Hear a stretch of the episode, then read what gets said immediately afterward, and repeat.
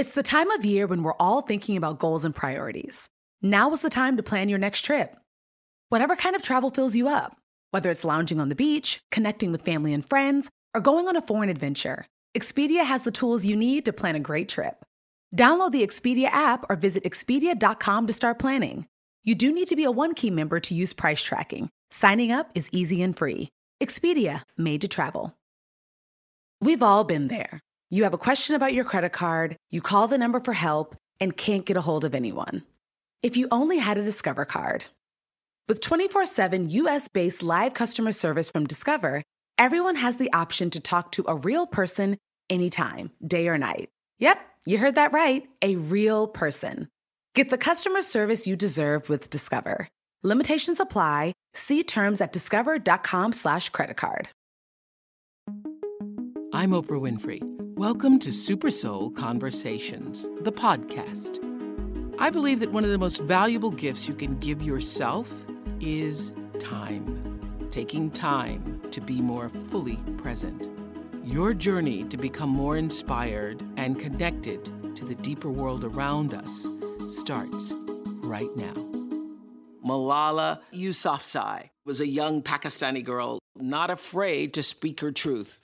She was a straight A student growing up in her beloved Swat Valley of Pakistan. Her father, Ziauddin, ran a school. Her mother, Toor Pekai, looked after Malala and her two younger brothers. Malala describes her childhood as peaceful and happy until the Taliban came when she was 11 years old.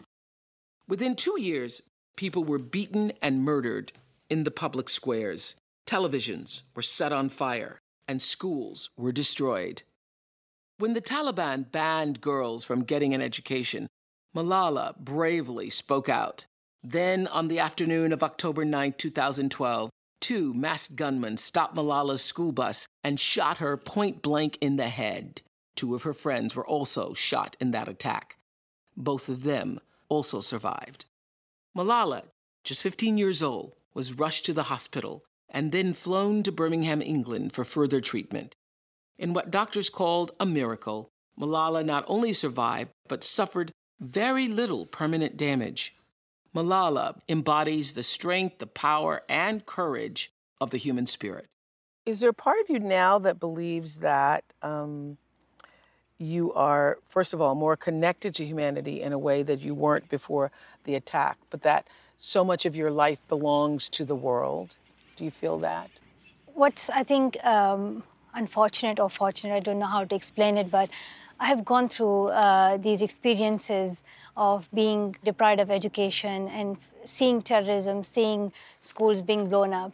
So when you see that situation, it helps you to to, to, to know about other people and how other people feel when they go through the same circumstances in their life, when they suffer through the same difficulties in their life. Mm-hmm. So now seeing around the world that children cannot get education and girls are facing so many difficulties in their life and they're deprived of independence and uh, being themselves, mm-hmm. it just reminds me of my past. And then I think that what I have went through in my past, I should help people not to go through the same situation of terrorism. So when you were giving your Nobel Peace Prize speech at mm-hmm. 17, first of all, how do you even begin to write a Nobel Peace Prize speech? How did you begin to frame that, of what you wanted to say to the world? Uh, well, just like a week or two before the speech, I had my exams.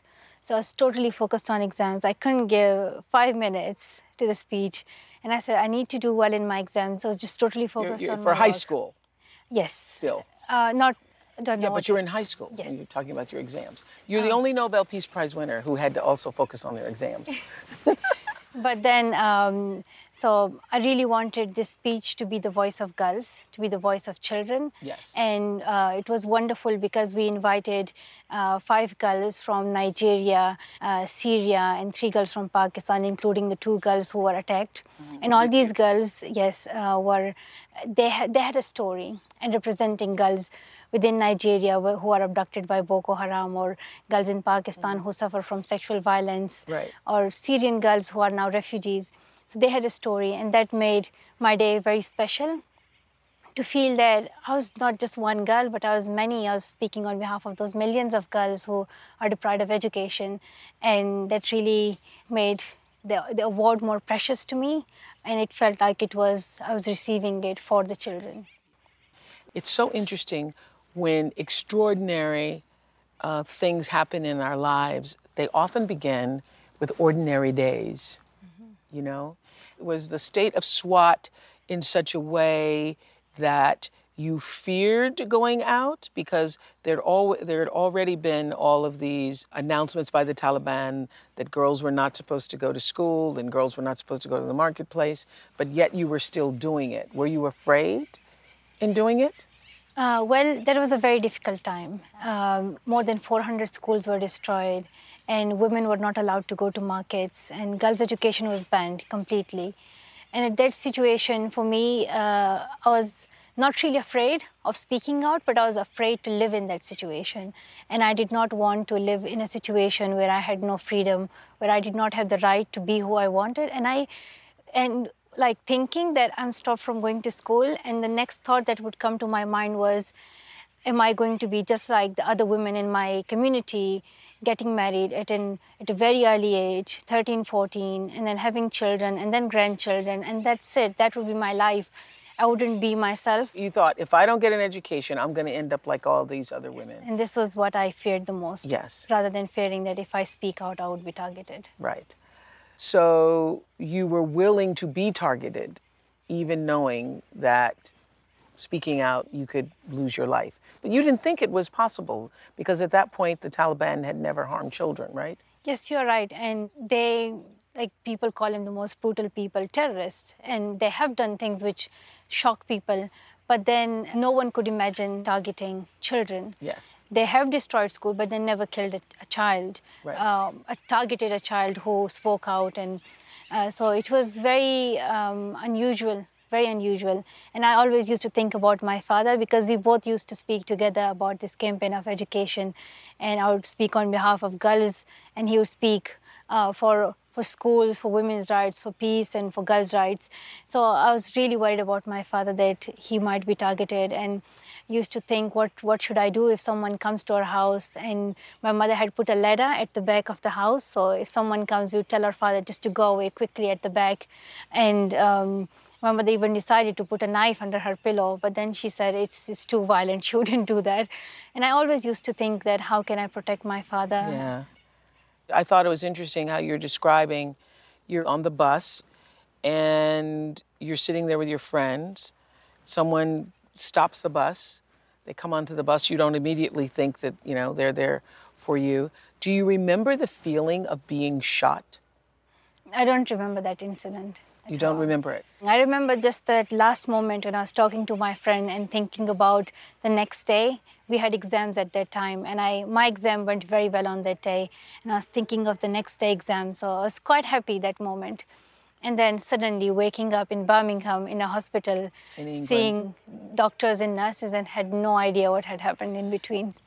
So when the terrorist enters the bus and, and says, Who is Malala or where is Malala? Did you think what? I, I do not remember, but my friend says, uh, my best friend Moniba, she says that um, when the person came and who, he said, Who is Malala? Some of the girls looked at you because they had no idea what was going to happen next. And and I asked her, like, what did I do? How did I react? Was I scared? And she said, You said nothing, but you were holding my hand so tightly that I could feel pain on my hand. And then she said that as he fired bullets, you fell down into my lap and you started bleeding. And then they fired two, three more bullets, and then my uh, my other two friends were hit as well.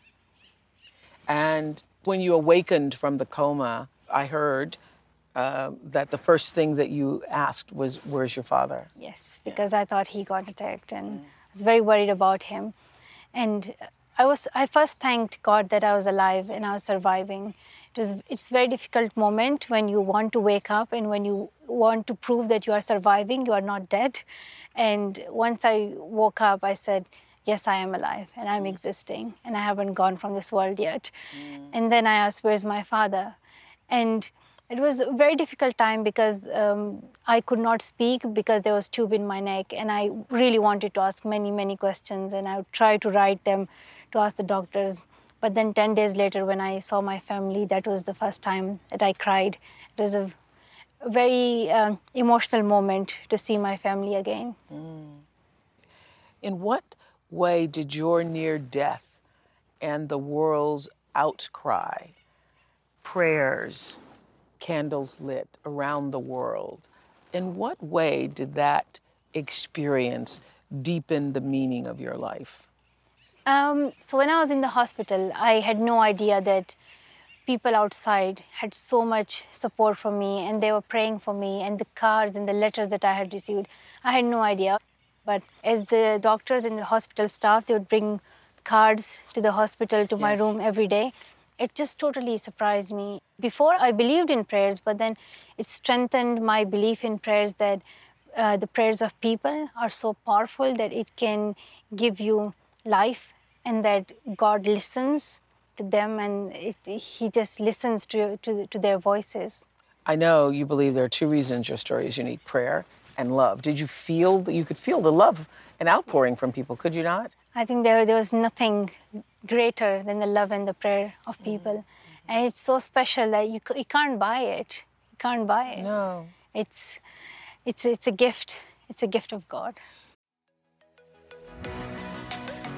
Are you ready to unlock your inner greatness? If so, make sure to listen to my podcast, The School of Greatness, hosted by me, Lewis Howes. Join me as I sit down with world class performers, entrepreneurs, and thought leaders to uncover their secrets to success with new episodes every single week. Whether you're striving for personal growth, business mastery, or simply seeking inspiration, The School of Greatness has something for you, and you can find it on SiriusXM, Pandora, or wherever you listen to your podcasts. Subscribe and follow to the show so you never miss an episode and start your journey to greatness today. You have been called, you know, now wherever you go, people say, and even as we introduce you here, we'll say, she is the bravest girl in the world. Now meet the bravest girl in the world. What does your heart say when you hear those words? Um, people think I did a, a, brave thing that I spoke out for education, and then even after I was attacked, I spoke out again. So it's it's defined as bravery. Uh, for me, bravery is when you speak up and speak out for what is right, and it's our responsibility. It's not that we do something, give something extra, and do a favor to our community. I think it's our duty, and we should do it, and we must do it and however you define it, it's our duty to speak out for what is right. Where do you think you started to embody that? I mean, obviously, we see in the wonderful film, He Named Me Malala, um, that from a little toddler, you're crawling around in the classrooms and you're listening to your father teach. So obviously, the way you were raised had a lot to do with how you felt about yourself and the strength that you hold for yourself as a young girl and a, and, and a growing woman. But where does, where does that come from? Because the thing that you say at the name, end of the movie is so powerful. I'm not going to give that away. But what you say, you work to become this girl. Uh, yes, but who really inspired me uh, was my father and my mother, of course. And I, when I would listen to my father speaking out for education and speaking out for women's rights, it just really inspired me. But then sometimes we just think that the person who would bring the change would be very special and uh, he would be like Martin Luther King and uh, Nelson Mandela. And they're very special people. They can't be among us. And we don't realize that they're just normal people, people like us. And like Malala. Well, I'm not. I haven't done that much yet, and it's my my dream to to be like them and the change they have brought in society that I can do the same, and it's like the beginning of the journey. But it's really to believe that that they're just like you, and it begins from a small step. And when you, it's it's helping the community. If you have truly that ambition, once you started, then if you have strong commitment, then you can do it. Malala's journey is featured in a documentary by Oscar winning filmmaker Davis Guggenheim called He Named Me Malala. She's also written a best selling memoir called I Am Malala. I love where you say, I know God stopped me from going to the grave. It feels like this life is a second life. People prayed to God to spare me, and I was spared for a reason to use my life for helping people. Do you believe that? Yes, I strongly believe that. I believe that this life is purely for a purpose, and that is helping people, that is doing something for the world and doing something for the betterment of the society and for girls. And this, this is a second life, this is a new life. You say when people talk about the way I was shot and what happened, I think it's the story of Malala, a girl shot by the Taliban. I don't feel it's a story about me at all. Does it really feel kind of separate from you sometimes? I think one reason for, uh, for this is that I don't remember the, the incident. Yeah. So it does not make me feel like I was the girl who was shot. Eh, she was just Malala, the girl who was shot by the Taliban. She's, she has got this definition. She's, she's now someone else for me. For me, I am this person with a heart which strongly believes that doing something for your people is important and you should do how as much as you can. You say that you've never been angry at the men who shot you. Never. Not a moment. Not an atom. Uh, well, I think that in order to go forward, it's important that you have love in your heart.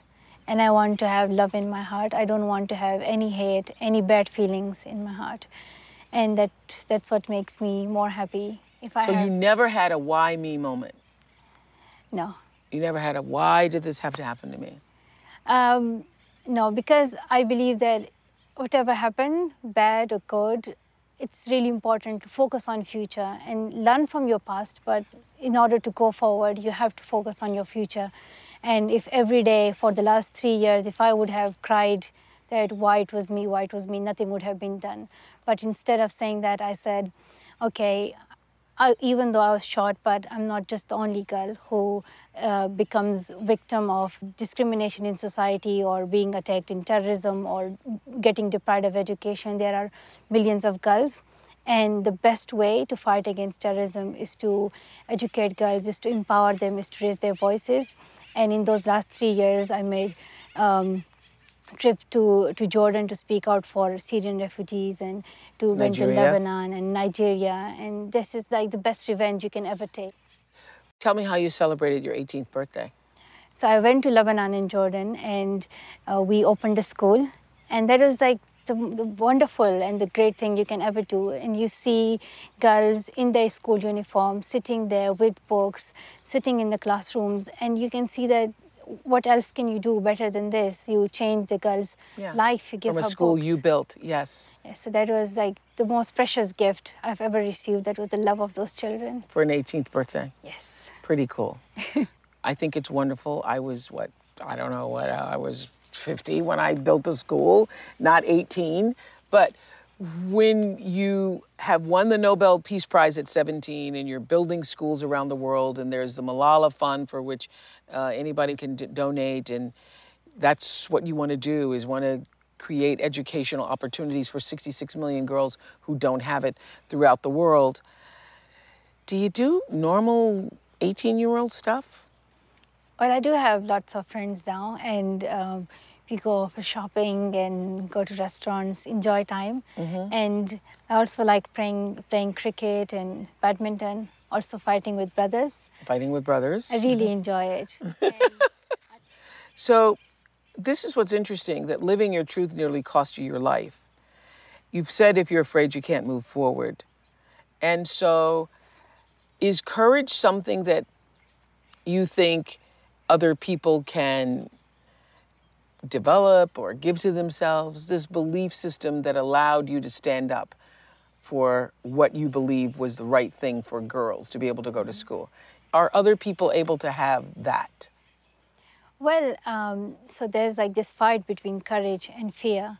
And sometimes we choose fear because we want to protect ourselves, but we don't realize that by choosing fear, we put ourselves in a situation that has really bad impact on us. So if I would have kept silent in Swat Valley and my father would have kept silent, and all of us would have kept silent, then there would not have been that moment when change would have come in our in our valley.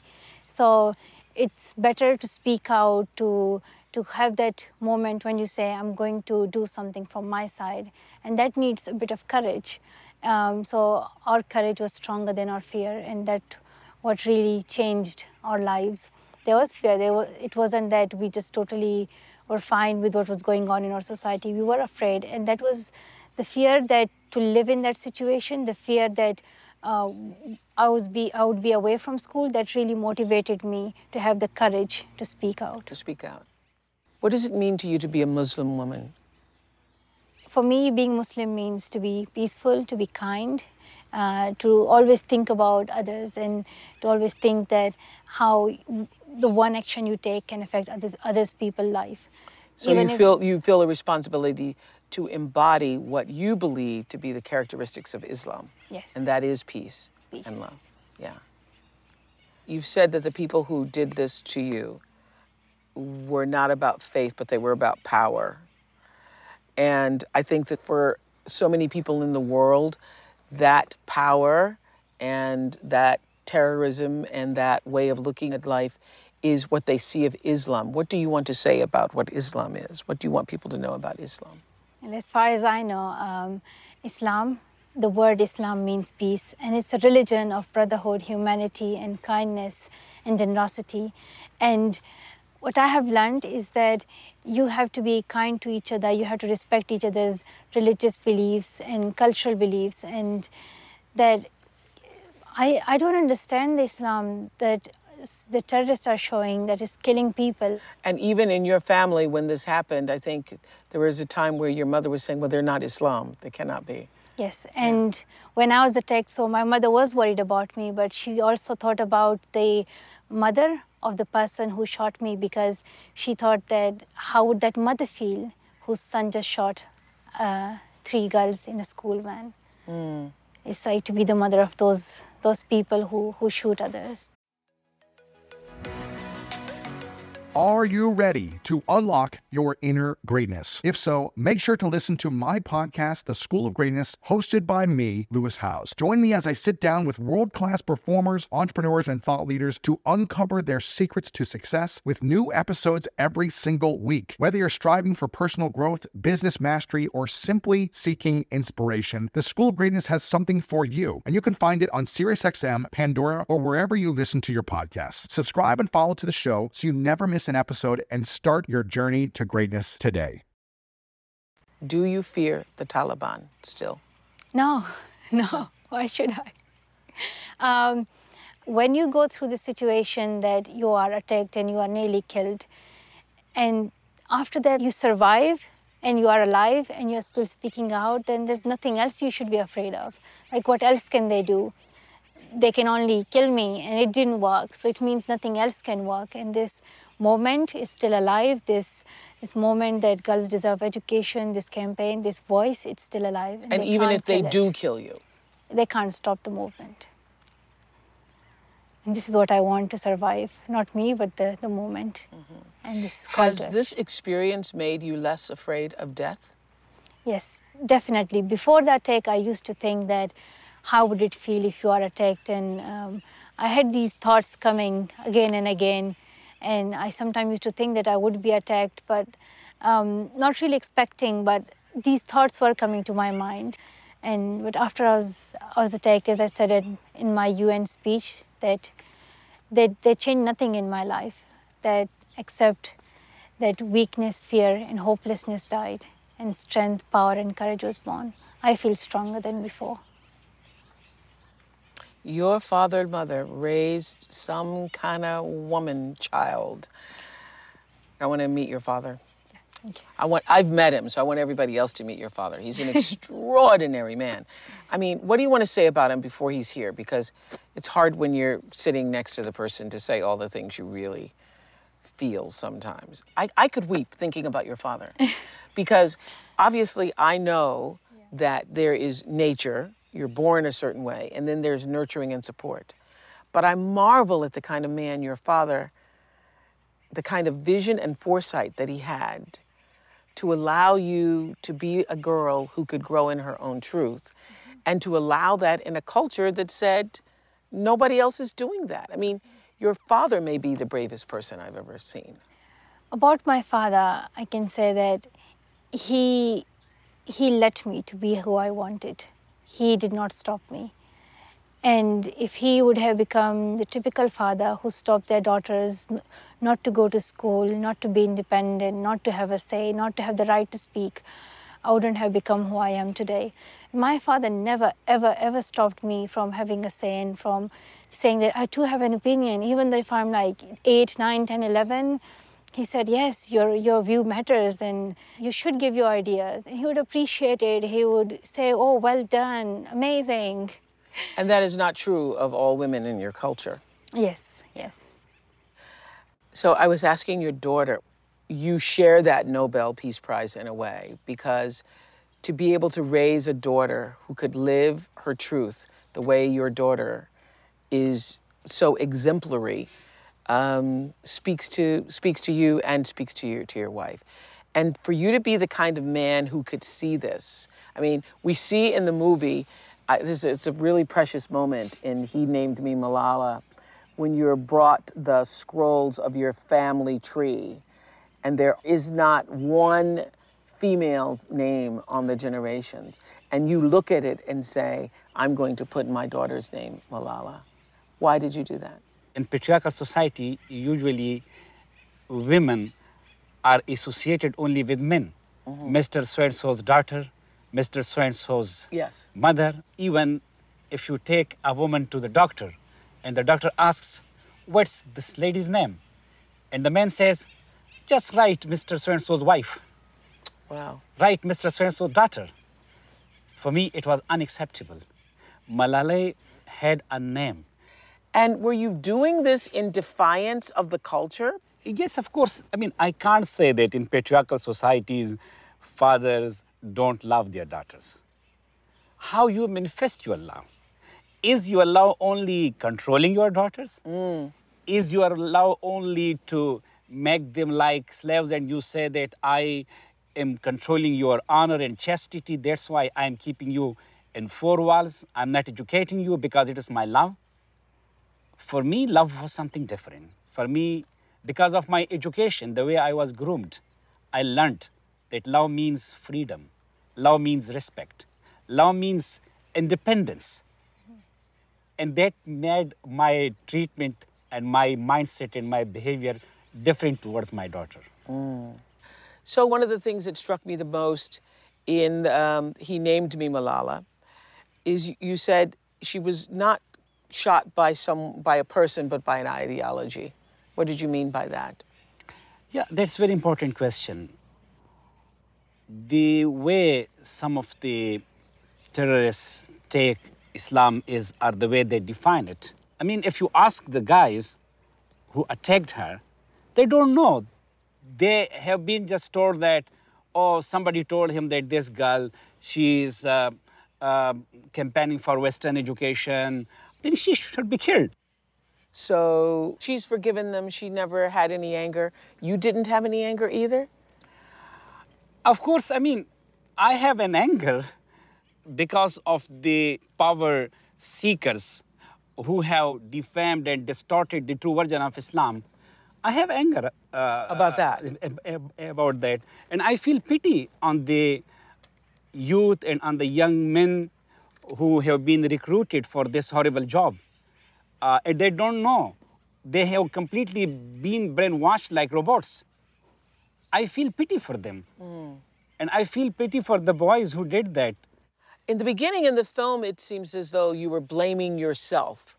You were blaming yourself that this had happened. How did you release yourself from that blame or burden? Yeah, I had a worry that the world may be thinking that, okay, she was a child and she should have been stopped by father. Yeah. But when I asked her mother, and I believe in her, Yeah. because when I go out of my home, I don't look in a mi- mi- mirror. I just stand in front of her and say, Am I okay? And she says, Yes. And then I go out. So I just whispered in her ear and I said, uh, What do you think? Am I responsible what has happened to her? And she said, No. And since this day, while we are sitting with you, Malala has never expressed a single word which conveys the difficulty she has gone through because of me. Yeah. And I used to kill my wife that if they kill me, I have no other option. It's fine. It's bad thing, but it's fine. But the worst thing I imagine if they attack my daughter. Oh. And the worst thing happened. And the worst thing happened. And the worst thing happened. But man pro- pro- proposes, God disposes. Yes. God has his own plans. How do you define God? I'll ask you both.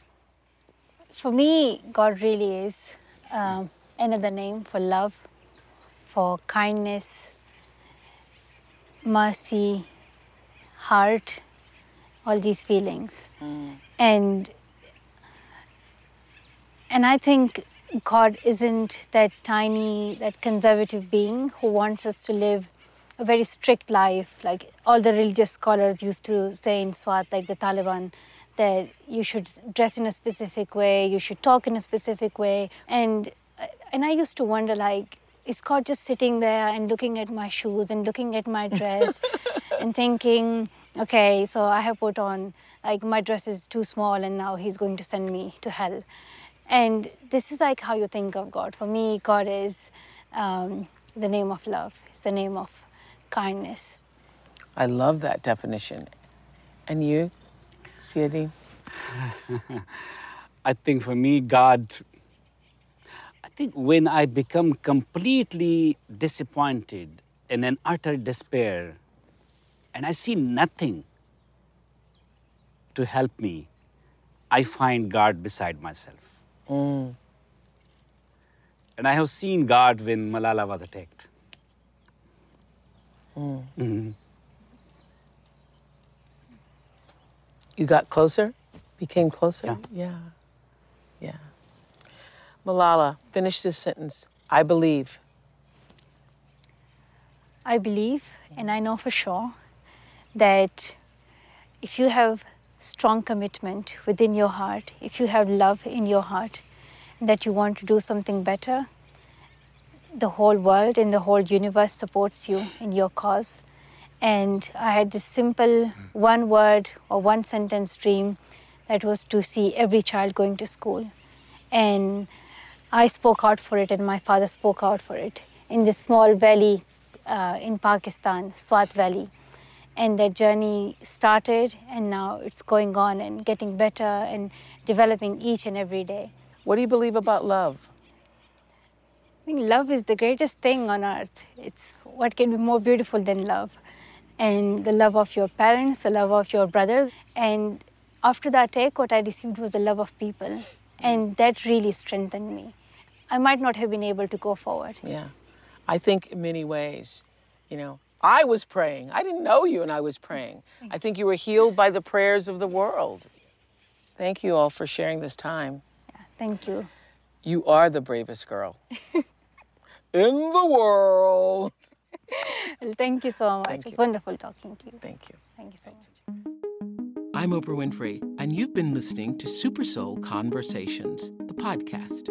You can follow Super Soul on Instagram, Twitter, and Facebook. If you haven't yet, go to Apple Podcasts and subscribe, rate, and review this podcast.